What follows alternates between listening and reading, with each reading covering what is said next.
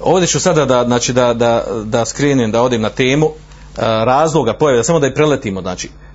koji su to osnovni razlozi zbog kojih se pojavljuju haridžije. O tome su učenjaci govorili, pisane su o tome knjige, čak i magistarski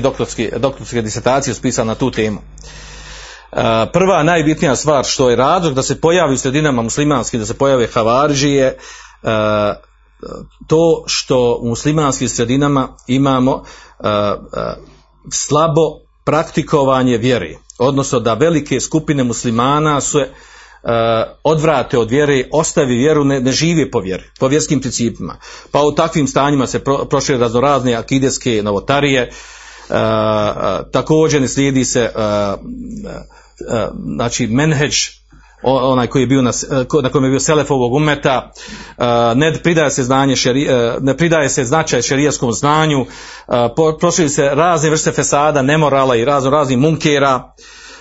u takvim sredinama, zavladaju takvim sredinama kafiri, nemuslimani i tako dalje.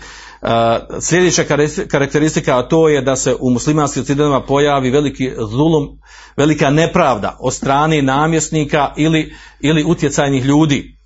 u raznoraznim oblicima, što proizvede otpor kod ljudi i ljubomoru. U takvim sredinama također od karakteristika to da se ne vlada po šerijatu, da se ne sudi, ne vlada po šerijatu, nego se čak prepusti, da vlast nemuslimanima, nemuslimanskim državama da imaju utjecaj u muslimanskim sredinama. Uglavnom jako oslabi u takvim sredinama gdje se oni pojave, bude jako oslabi praktikovanje ono što mi kažemo sunneta, jel da ljudi žive, da se vrati na sunnet, da praktikuju islam onakav kako je došao od poslanika sallallahu alejhi ve sellem. Ne posvećuje se značaj šerijskom znanju. Bude raskol između, odnosno u jednoj strani budu učeni ljudi, na drugoj strani bude omladina, jer oni uglavnom budu podložni tome djelovanju haridžija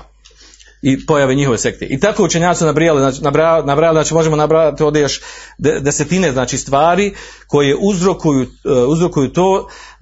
da se u muslimanskim sredinama, pogotovo u savremeno doba, da se pojavi i stvori atmosfera i prostor koji je prihvatljiv, primamljiv za omladinu da upadnu u fikru, odnosno ideologiju,